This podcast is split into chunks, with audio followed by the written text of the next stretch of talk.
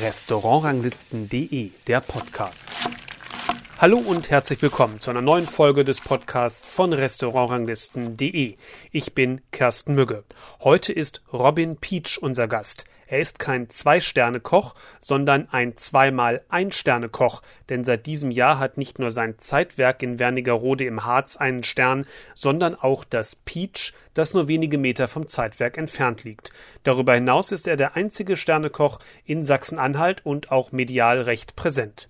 Das Peach ist für mich das coolste Restaurant zwischen Wolfsburg und Berlin. Glatter Beton und Holz bestimmen das Interior Design und die Küche ist weltoffen. Serviert wird alles an einer Theke. Mein Bericht über das Menü, das ich im Anschluss an das Interview erlebt habe, habe ich in den Show Notes verlinkt. Das Interview haben wir wenige Tage nach Veröffentlichung des Guide Michelin Anfang März 2020 geführt, eben als das Peach den ersten und Robin Peach den zweiten Stern bekommen hat. Und an dem Tag, an dem wir das Interview geführt haben, kam Robin Peach vorher noch von einer Kochbuchproduktion, von der er vor dem Beginn des eigentlichen Interviews erzählt hat. 250 Mitarbeiter. Okay. Da gehen wir in den Mitarbeiterfamilien. In deren private Küche Genau. Ganz viele Nationalitäten, total cool. Und die kochen dann was für uns. Und daraus machen wir zum Schluss ein Kochbuch. Ah, interessant. Grandios. Heute hatten wir kubanisches Essen. Ja. Auch Sachen, die, äh, also da entwickelt man sich immer weiter. Gut, okay. Ich wollte gerade sagen, einmal so bitte so. Bonjour. Ich wollte gerade sagen, du weißt, du weißt Bon, doch, du bonjour, Chef. Du weißt doch, ich weiß. Wunderbar. Im Grunde ja jetzt zwei Sterne. Zwei Restaurants mit jeweils einem oder, Stern. Oder zweimal ein Stern. Genau. meine, wie, wie fühlt es sich für dich an? Das ist ja nun wirklich noch nicht lange her. Ähm, Ich glaube, so richtig sacken lassen konnte ich das noch nicht. Ich meine, zwei Sterne Köche gibt es ja viele. Köche mit zweimal einem Stern äh, nicht. Gibt es das in Deutschland eigentlich Benjamin Pfeiffer hat er jetzt mit dem Isakaya und dem Intense auch zweimal einen Stern.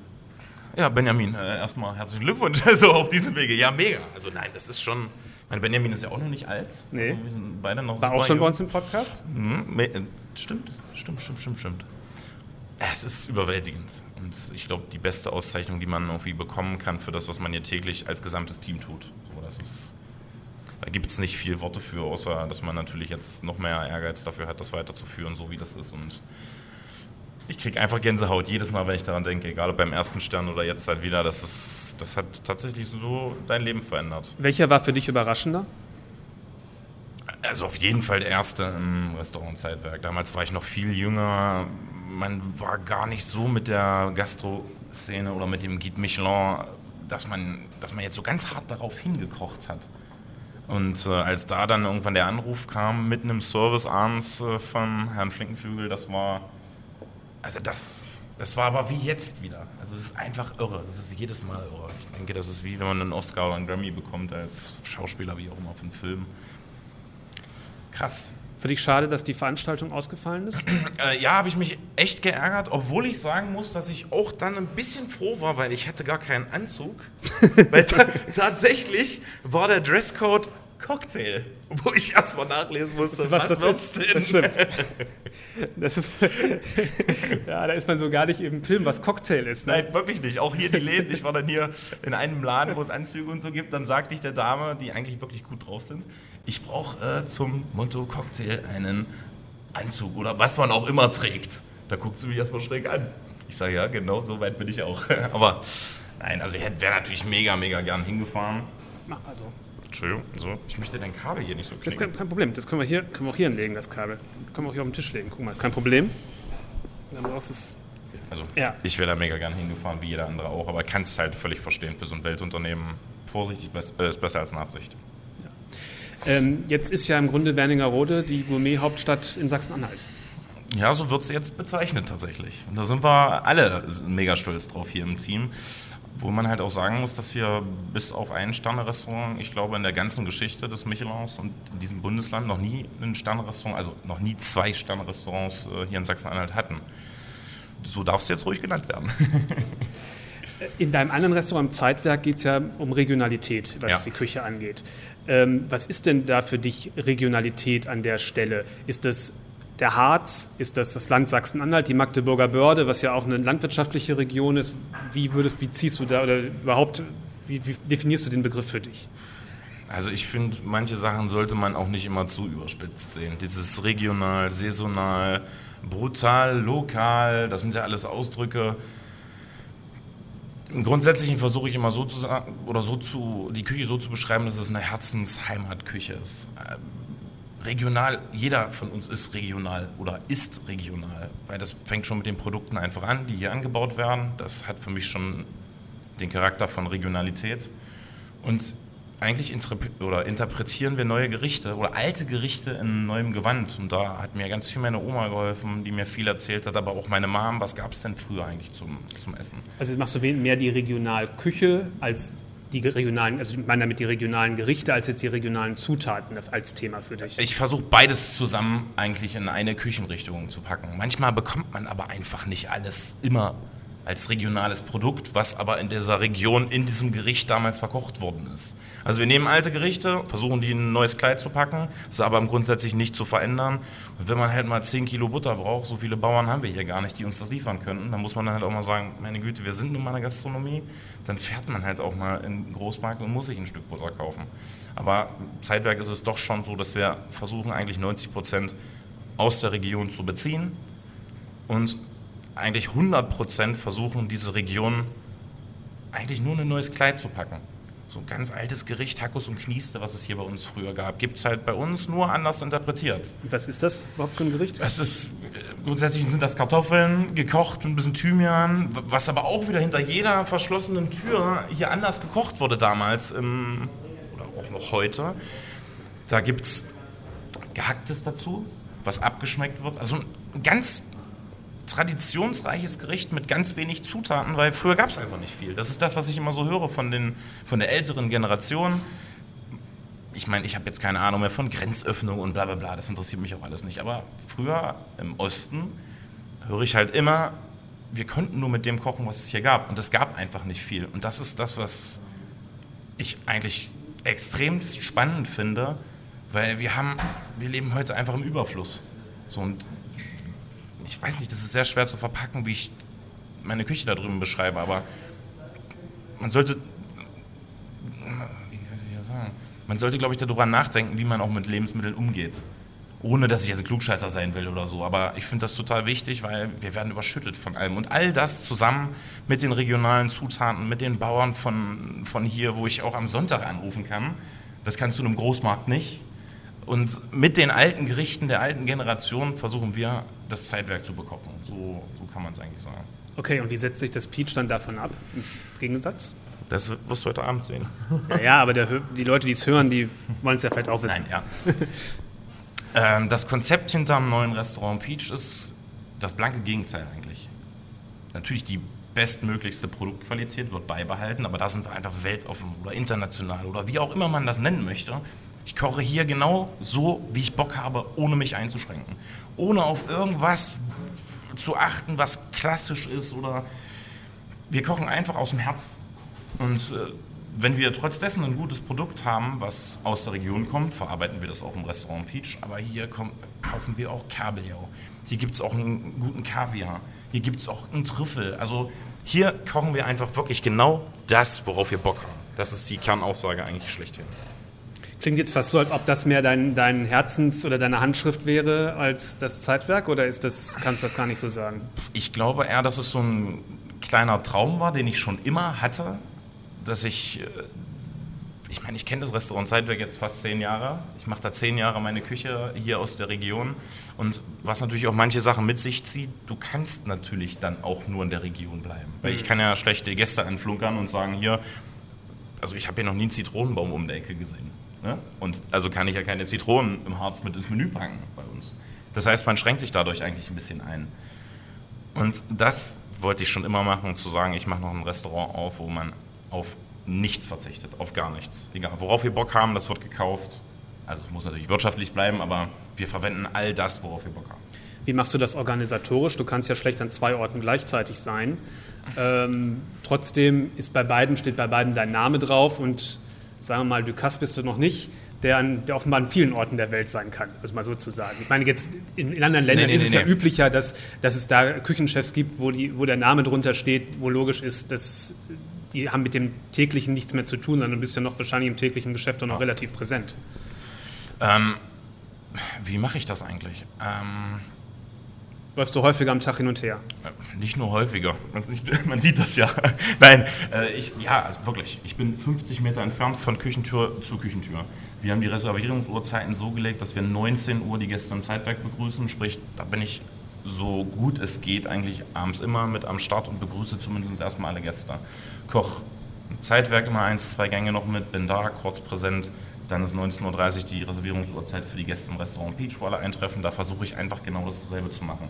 Das heißt, es ist immer ein sportlicher Akt abends von Küche zu Küche. Aber das Wichtigste, was ich irgendwie äh, immer gerne sage, ist das Vertrauen auch in seine Mitarbeiter zu legen. Weil ganz, ganz ehrlich, das ist wie beim Fußball. Ob da einer auf dem Platz steht, der schafft es auch nicht, gegen eine Mannschaft mit äh, viel, viel mehr Mitspielern zu gewinnen, sondern das sind wir alle gemeinsam hier. Vielleicht bin ich der Kopf, wir entwickeln und ich entwickle die Gerichte halt total gerne, aber habe eigentlich auch ein 110-prozentiges Vertrauen in mein Team und ich glaube, selbst wenn ich eine Woche einfach nicht hier wäre, es würde sich nichts an der Qualität ändern, weil die brennen alle genauso wie ich dafür, sind alle mega jung, haben Feuer am Hintern und das ist das, was man natürlich dann irgendwann braucht einfach dafür, wenn man, also ich merke ich ja jetzt gerade am eigenen Leib, alleine schafft man nicht viel oder man kann alleine einfach nicht so viel bewegen wie mit einem super Team hinter sich. Ähm, wenn man deinen Werdegang dir anguckt, du hast angefangen mit einer Bäckerausbildung. Ne? Nein, nicht Bäcker sagen, Konditor. Konditor, Entschuldigung. Wir haben uns gehasst früher, wir Bäcker und okay. Konditoren. Dann Schule. steht das aber bei diesem Wikipedia falsch, glaube ich. Steht das da? Ich glaube Bäcker? ja. Verdammte Axt, wer auch immer das geschrieben hat, das muss geändert werden. War es hoffentlich nicht selber. nee, das habe ich nicht geschrieben. Ja, war. Verdammte Axt. ja, Konditor. Also Konditor, okay. Und bis dann, äh, in, in, hast dann noch die Kochlehre sagen, ja. draufgesetzt und hast dann aber dann gar nicht so die große Sternetour gemacht, sondern ähm, wie ging es dann, dann weiter zur, bis zur Selbstständigkeit? Wie ging es dann weiter zur Selbstständigkeit? Ähm, ja, eigentlich war es so, dass ich hier bei uns oder in meinem Heimatort Blankenburg nach meiner Ausbildung dann auch zum Koch in einem Hotel angefangen habe zu arbeiten, was gerade neu eröffnet worden ist. Auch gar nicht weit weg von, von meinem Elternhaus. War eigentlich alles passend. Konditor gelernt, Koch hinterher äh, drauf und dann eine super Einstellung gefunden bei Randy Bobsin, der damals hier in Sachsen-Anhalt den ersten Stern gekocht hat. Und da sollte das Konzept halt irgendwie so ähnlich werden, mit einer, sag mal, mit einer Hochküche, mit guter Küche.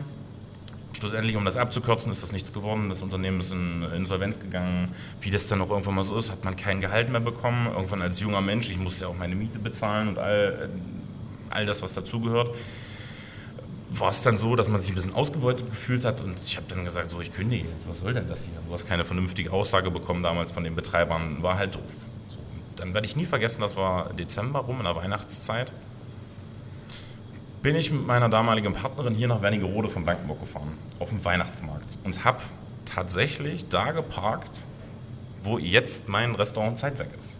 Und da stand ein Schild dran zu vermieten. Also dieses Objekt war damals leer. Und wie ich sage immer so schön, eigentlich im jugendlichen Leichtsinn habe ich dann den nächsten Tag dort angerufen, bin am übernächsten Tag zum Besichtigungstermin dahin gefahren und habe am überübernächsten Tag einen Vertrag unterschrieben, eigentlich völlig ins Blaue raus. Ich finde es erstmal interessant, gerade aus einer Insolvenz sozusagen rauszugehen ja. und dann zu sagen, ich mache mich selbstständig. Und das Zweite ist, was mich dann interessiert, welche Lehren hast du aus diesem Erlebnis auch für deine eigene unternehmerische Tätigkeit gezogen? Also ich finde eher, dass ich die ganzen Lernen dann erst gemacht habe, als ich selbst selbstständig war. Man hat das als Angestellter gar nicht so mitbekommen in dem Hotel, was hinter den Kulissen abläuft, um das ehrlich zu sagen. Man hat immer gedacht, okay, du kannst bestellen, worauf du Bock hast. Äh, da ist eigentlich gar nichts im Argen, bis wir es dann gemerkt haben, als es schon zu spät war. Weil da wurde einfach nicht mit jemandem gesprochen. Okay. Aber das habe ich halt irgendwie auch alles hinter mir. Nur alles, was Gold äh, ist und glänzt, das glänzt manchmal gar nicht so. Hey, die ersten, also ich würde fast sagen, ersten drei Jahre, vier Jahre das war ein richtig, richtig harter Existenzkampf. Ich habe natürlich niemals so angefangen wie jetzt. Ich hatte ja grundsätzlich gar keine Erfahrung und manchmal dachte ich eigentlich, egal ob du jetzt eine Ausbildung zum Konditor gemacht hast und zum Koch, ich war Autodidakt, als ich angefangen habe. Ich hatte eine Grundlage, die wirklich gut war, aber hatte auch gar keinen eigenen Weg. Ich wusste gar nicht, wer ich bin. Also äh, in die Küchenrichtung, was ich dort tue. Ich habe wirklich angefangen wie so ein junger, kleiner, unwissender Selbstständiger und habe so verrückt dann noch gekocht, damals gab es irgendwie Molekularküche und da mussten 30 Punkte und Gele auf dem Teller sein und ohne eigene Handschrift, ohne irgendwie eine Geschichte da eigentlich hinter. Das haben die Leute auch gar nicht verstanden anfangs. Also ich werde das nie vergessen, wir können im Restaurant Zeitwerk äh, so auf unsere Speisekarte gucken, die draußen hängt. Im Sommer hast du die Fenster offen, hörst dann, wenn die Leute rangehen und das typische Klischee, ach hier, Bonsenladen, viel zu teuer, große Teller, wenig drauf, wirst nicht satt, schweineteuer. Das war immer das Typische. Und dann stehst du da in deinem eigenen Laden und verschlägst die Hände über den Kopf und denkst, ja, meine Güte, was machst du denn falsch? Du versuchst doch hier einfach nur kreativ zu sein und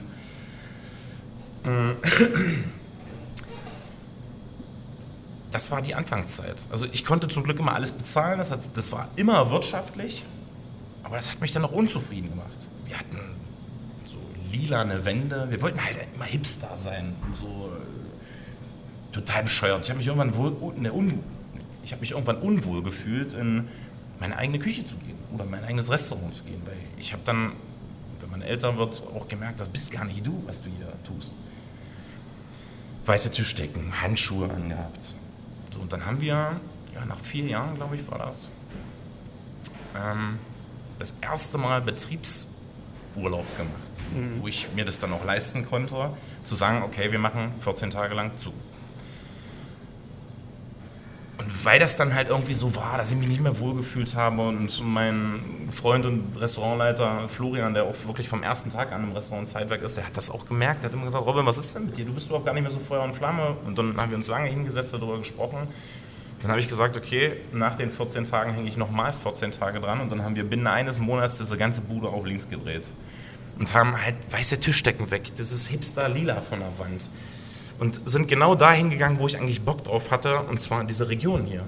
Da habe hab ich gesagt, hey, es gibt so viele geile Sachen, die von hier sind. Und wenn das nun der frische Bärlauch ist, der hier wächst, wo ich eigentlich jeden Tag dran vorbeigefahren bin, wenn die Zeit dafür war. Oder ich fand das halt immer spannend, wie äh, Leute erzählt haben, da bin ich so langsam zum Radio MDR gekommen wir haben viele Geschichten hinterfragt, wie die Leute hier im Land kochen, was es denn früher gab. Ich fand das so spannend, dass ich gesagt habe, ich muss damit einfach irgendwas machen.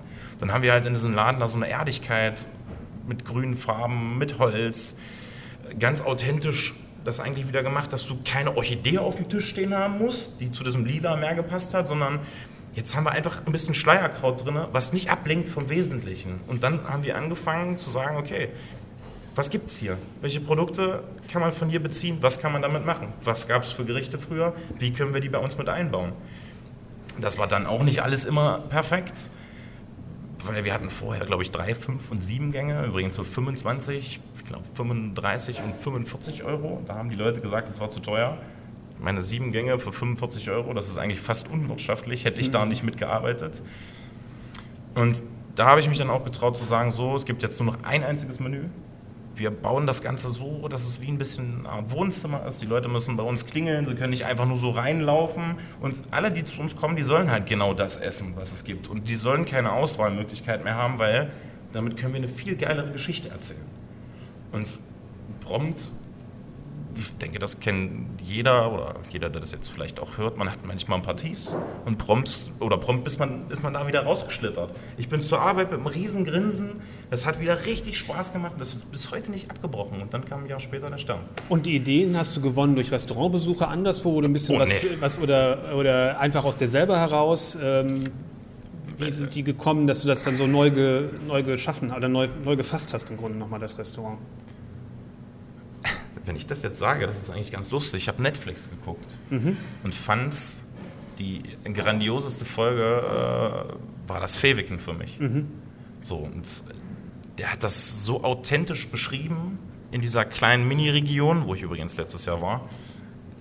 Das hat mich total fasziniert eigentlich. Das war so ein bisschen der Denkanschub dazu, zu sagen, okay, Robin, bist halt hier in dieser Region. Es ist natürlich immer spannend gewesen, dieses Thema Guide Michelin, kein Stern in diesem Bundesland. Das waren damals ja, Bremen und Sachsen-Anhalt. Ganz viele Jahre keinen Stern gehabt. Und das wurde dann auch immer mehr und mehr und mehr zum Ziel zu sagen, hey komm, wir müssen das hier irgendwie schaffen. Das muss doch wohl irgendwie gehen. Und äh, ich denke eigentlich, dass ich schon immer ein total umtriebiger, kreativer Kopf bin. Und so hat man das alles einfach weitergesponnen. Ja. Ja. Du hast gerade schon erwähnt, dass du medial recht präsent bist, äh, hier beim, beim MDR und ja. anderswo. Ähm, es ist ja generell ist mal für das Thema Fine Dining äh, ob, oder Casual Fine Dining, wie auch immer, auf jeden Fall, wo man etwas mehr fürs Essen ausgeben muss, ja. in Sachsen-Anhalt sicherlich noch mehr Werbung für zu machen, als sagen wir mal in Baden-Württemberg. Ähm, vielleicht. Mhm. Vermute ich jetzt mal, dass die Zahl der Menschen, die da zugänglich sind, hier vielleicht ein bisschen das auch noch mehr erklärt werden muss. Ja. Ähm, siehst du das für dich auch so ein bisschen so als eine Aufgabe, das zu machen? Oder gehört, ist es vielleicht auch ein Teil, dass du das so gemacht hast, da auch ähm, in die Medien zu gehen? Ähm, was vielleicht auch dann doch den einen oder anderen neugierig gemacht hat und vielleicht auch ein bisschen den Erfolg des, äh, des Restaurants dann ermöglicht hat? Wie, also man muss. Oder macht es dir einfach nur Spaß? Das ist, ein, das ist eine Mischung aus allem. Tatsächlich macht es mir erstmal mega Spaß. Man darf aber auch nicht vergessen, dass wenn man ein Restaurant führt oder zwei, man irgendwo wirtschaftlich bleiben muss. Und machen wir uns alle nichts vor, wenn man eine Medienpräsenz hat, dann ist das gleichzeitig eine Werbung.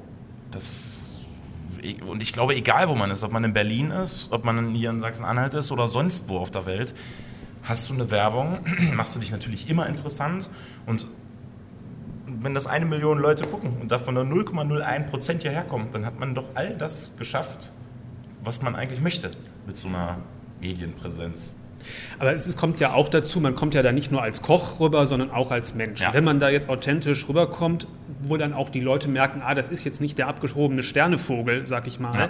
dann fühlen die sich ja vielleicht etwas ähm, ja, dann sinkt diese Hemmschwelle, ja. über die man so oft spricht. Und das meine ich, dass man so ein bisschen auch, ein, dass du auch so ein bisschen so ein Botschafter sein kannst für das Thema, ähm, den einen oder anderen darauf anzusprechen, der bislang das vielleicht noch nicht so richtig drüber nachgedacht hat, weil er halt so eine Schwellenangst hat und dann sagt, ach ja doch, ich probiere es mal aus. Ich, ich sag mal, ich sehe mich jetzt nicht so als Botschafter, aber man sollte sich halt immer selbst reflektieren. Vor allem, will man denn als kleiner Sterner-Snob irgendwo dastehen oder möchtest du einfach nur genauso authentisch sein, wie du bist, wenn du in den Medien bist? Das ist halt, ja, also du weißt, wie ich das meine, glaube ich. Klar. Ähm, ich finde es hier für Sachsen-Anhalt extremst spannend. Das, also, um hier was zu bewegen, das ist dann so nach und nach, glaube ich, das Ziel geworden tatsächlich. Zu sagen, so ein bisschen kann man auch die Küche hier in Sachsen-Anhalt revolutionieren. Aber ich glaube, so eine richtige Esskultur haben wir in ganz Deutschland einfach nicht, wie die Franzosen zum Beispiel. Also ich glaube, da müssen alle an einem Strang ziehen und das nicht nur in den Restaurants, sondern, sondern auch hinter verschlossenen Türen.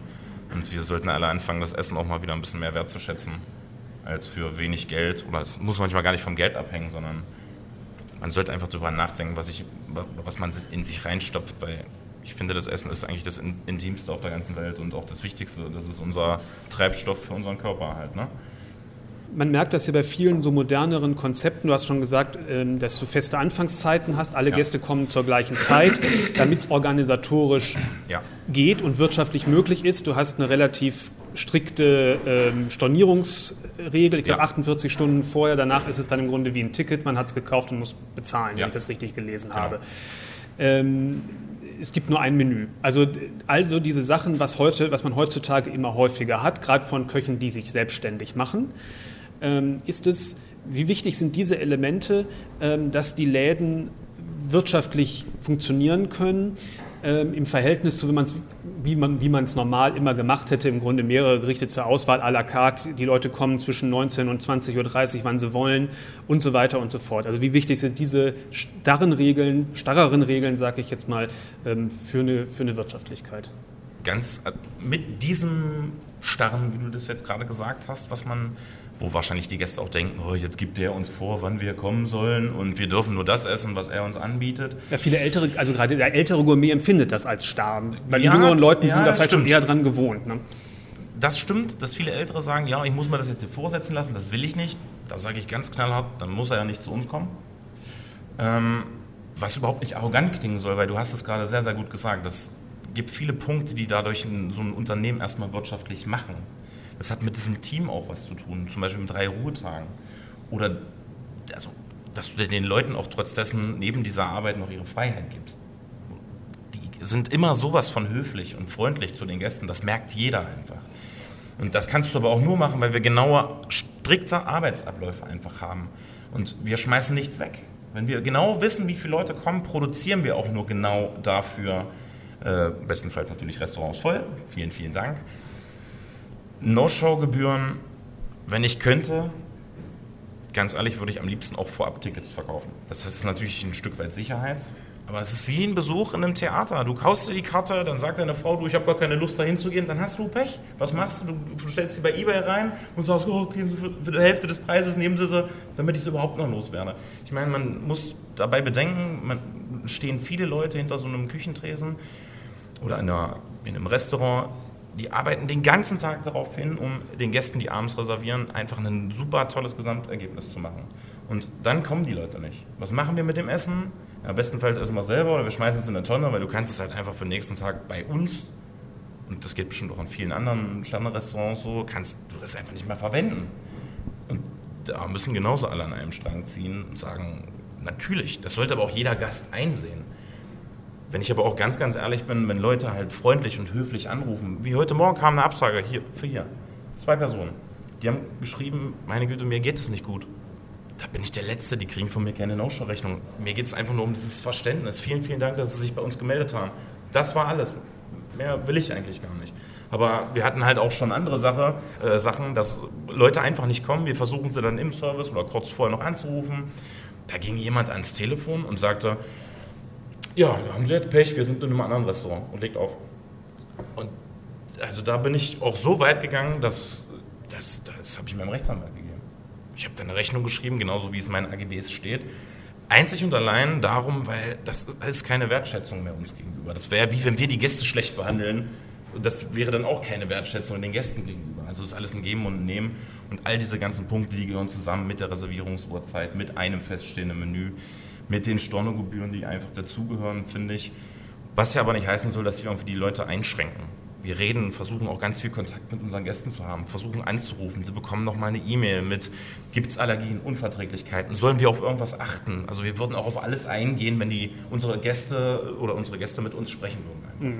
Ich finde das bei dem Thema, ähm, bist jetzt auch schon so wieder auf den, auf den Weg gegangen, man sich ein bisschen dafür, ich will nicht sagen zu entschuldigen, aber zu sagen, ähm, ja, das ist mit den Gästen und das ist ein bisschen so eine heikle Geschichte. Ich wollte eigentlich, da waren wir ganz am Anfang von, der, mhm. von deiner Antwort, warst du da auch nochmal, dass auch, auch nochmal die Wirtschaft, die Bedeutung für die ja. Wirtschaftlichkeit Persönlichkeit darzustellen. Und ich finde, das ist eigentlich auch ja, ähm, verständlich, dass es, wenn es, man sagen würde, das Restaurant würde es mit einem klassischen Konzept gar nicht geben können, weil es einfach so viel mehr an Personal und so viel mehr an, an Kosten verursachen würdest, da könntest du jetzt gar nicht hingehen. Wir könnten es auch nicht zu dem Preis anbieten, sage ich nee. jetzt mal. Ah.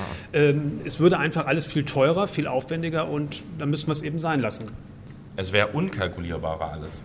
Das, und das ist, der große, das ist der große wirtschaftliche Aspekt. Und wenn ich noch ganz ehrlich drauf bin, ich hätte überhaupt gar keinen Bock mehr auf ein à la carte Restaurant. Das ist ja eine Katastrophe, wenn du gar nicht, wir sind natürlich, das ist auch eine Komfortzone, die man dann hat. Man weiß, okay, wie im Restaurant Peach, wir bekommen 14 Gäste, die bekommen alle dieselbe Ganganzahl, super. Das ist auch eine Arbeitserleichterung irgendwo ein Stück weit für einen. Aber wie du auch schon sagst, natürlich ist das wirtschaftlich. Wenn wir jetzt hier einzelne Gänge zum Anbieten hätten und einen Platz besetzen und hier isst einer einen Hauptgang für 25 Euro, trinkt ein Glas Wein noch für 10 Euro dazu, dann bist du schlussendlich bei einem Kopfumsatz von ja, 35 Euro. Das, damit kannst du dann mit 14 Plätzen einfach überhaupt nicht überleben mit so einer Teamstärke, die man da hat. Also das ist einfach perfekt aufeinander abgestimmt und anders wird es wirtschaftlich tatsächlich nicht gehen. Ich glaube, das wolltest du wissen. Genau, das wollte ich so. wissen. So. Und ich glaube, wir hatten, äh, ja, das haben wir knapp die halbe Stunde voll, die wir machen wollten. Von daher will ich dich nicht länger. Äh ich bin heute guter Dinge. Ach so, okay. Ja, dann, ich habe noch, hätte sonst noch mal. Ähm in Kuba trinkt man nämlich Mojito, habe ich heute Morgen gelernt, um 10 Uhr. In der Früh. Die waren so nett. Ich habe erst mal Mojito da eingeschenkt, die Kollegen. Gut, nee, sonst würde ich noch mal gerne noch mal, weil ich, das habe ich gerade so ein bisschen ausgelassen, weil ich dachte, wir wären schon so ein bisschen weiter in der Zeit. Gut, okay. Ähm, äh, das Stichwort hier noch mal die Region. Äh, Wernigerode ist ja jetzt auch ein Ort, wo der junge Mensch nicht so unbedingt Urlaub macht, sondern eher das ältere Publikum, ist meine Vorstellung. Vielleicht ist es auch ganz anders, aber so habe ich, ist meine Vorstellung vom Harz und eher so das Wochenendgeschäft wahrscheinlich. Oder äh, mit anderen Worten, ähm, ich wollte nochmal auf dieses Öffnen des Themas ja, und ja. auch auf dem, was man hier so an Reaktionen bekommt, wie schwer es war, auch sich hier zu etablieren. Wie merkst du das so? Also ich glaube tatsächlich, man darf nicht vergessen, Wernigerode klingt erstmal mega klein, aber Wernigerode hat über eine Million Tagestouristen im Jahr. Und ich denke auch, dass diese Tagestouristen, was immer wechselnde Gäste sind täglich, uns es eigentlich erstmal ermöglicht haben oder mir es ermöglicht haben, mit dem Restaurant Zeitwerk hier so richtig Fuß zu fassen. Weil das waren eher die, die gesagt haben, ich komme in dein Restaurant, als tatsächlich die Einheimischen. Das kam dann jetzt später, dass die gemerkt haben, Gottes Willen, das muss ja wirklich nur gut sein, wenn da alle hingehen und einen Stern gekriegt ist, da ein bisschen im Fernsehen. Und ich glaube, dass das bis heute, natürlich haben wir jetzt auch viele Stammgäste hier bei uns aus der Region, aber das ist egal, wo du bist. Wenn du diesen großen Luxus hast, immer wechselnde Gäste zu haben hier in Wernigerode, ist es für mich eigentlich der perfekteste Standort mittlerweile, auch so ein bisschen nicht nur als Koch oder Konditor, sondern auch als Geschäftsmann. Ich würde hier gar nicht mehr weg wollen. Wenn ich mir jetzt vorstelle, ich bin in Berlin, da habe ich zum einen 15.000 Häuser als Konkurrenten und das ist, glaube ich, noch viel, viel schwerer, sich äh, irgendwie zu etablieren oder sich abzusetzen. Und mit den Leuten, die übrigens jung, alt, also wir haben alles an Leuten, die hier auch in Harz fahren. Wenn man hier selbst wohnt, dann ist das natürlich für dich total normal. Das ist wie wenn ich nach Hamburg fahre und da sage am Hafen, Alter, das ist traumhaft hier einfach. Oder wenn ich am Kölner Dom stehe, wie da dann die Leute sagen, nee, du kommst aus dem Harz, der Brocken, das ist so wunderschön. Also das ist alles, äh, es ist, ist denke ich, alles dasselbe. Und vom Standort her finde ich kommt in Harz. Aber es ist ja manchmal, gerade ähm, wenn man ein bisschen ambitionierter unterwegs ist, dass dann man immer in der lokalen Bevölkerung nicht immer so den riesen Rückhalt hat, hört man jedenfalls von vielen, dass da eher schlecht über die gesprochen wird, die ein bisschen, sagen wir, die Nase ein bisschen, ein äh, bisschen mehr rausstrecken und sagen, ähm, eigentlich auch Leute anziehen. Und dass manch andere aus, ob aus Neid oder aus was weiß ich, aus welchen Beweggründen auch immer, dann eher sagen, ah, da gehen die Locals gar nicht hin. Ja, also das tatsächlich war das so anfangs. Also das Gefühl hatte ich ganz, ganz dolle.